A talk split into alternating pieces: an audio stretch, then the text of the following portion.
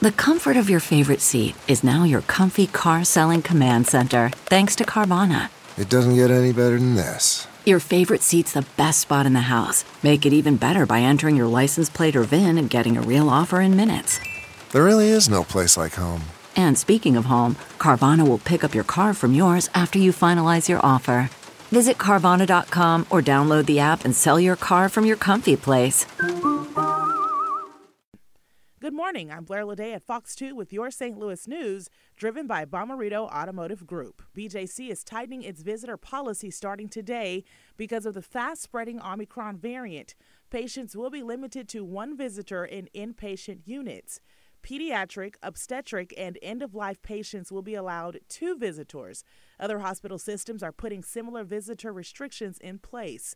From our Illinois News Bureau, Governor J.B. Pritzker urging Illinois hospitals to delay elective surgeries and non emergency procedures.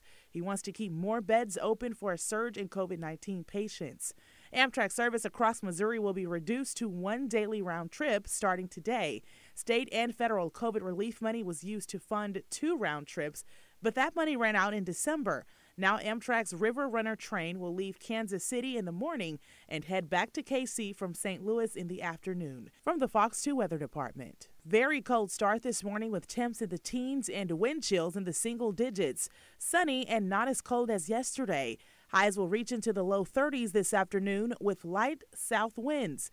Back to around average tomorrow with highs in the 40s. Colder on Wednesday with a chance of snow Wednesday night into Thursday morning cold and dry Friday, milder temperatures this weekend.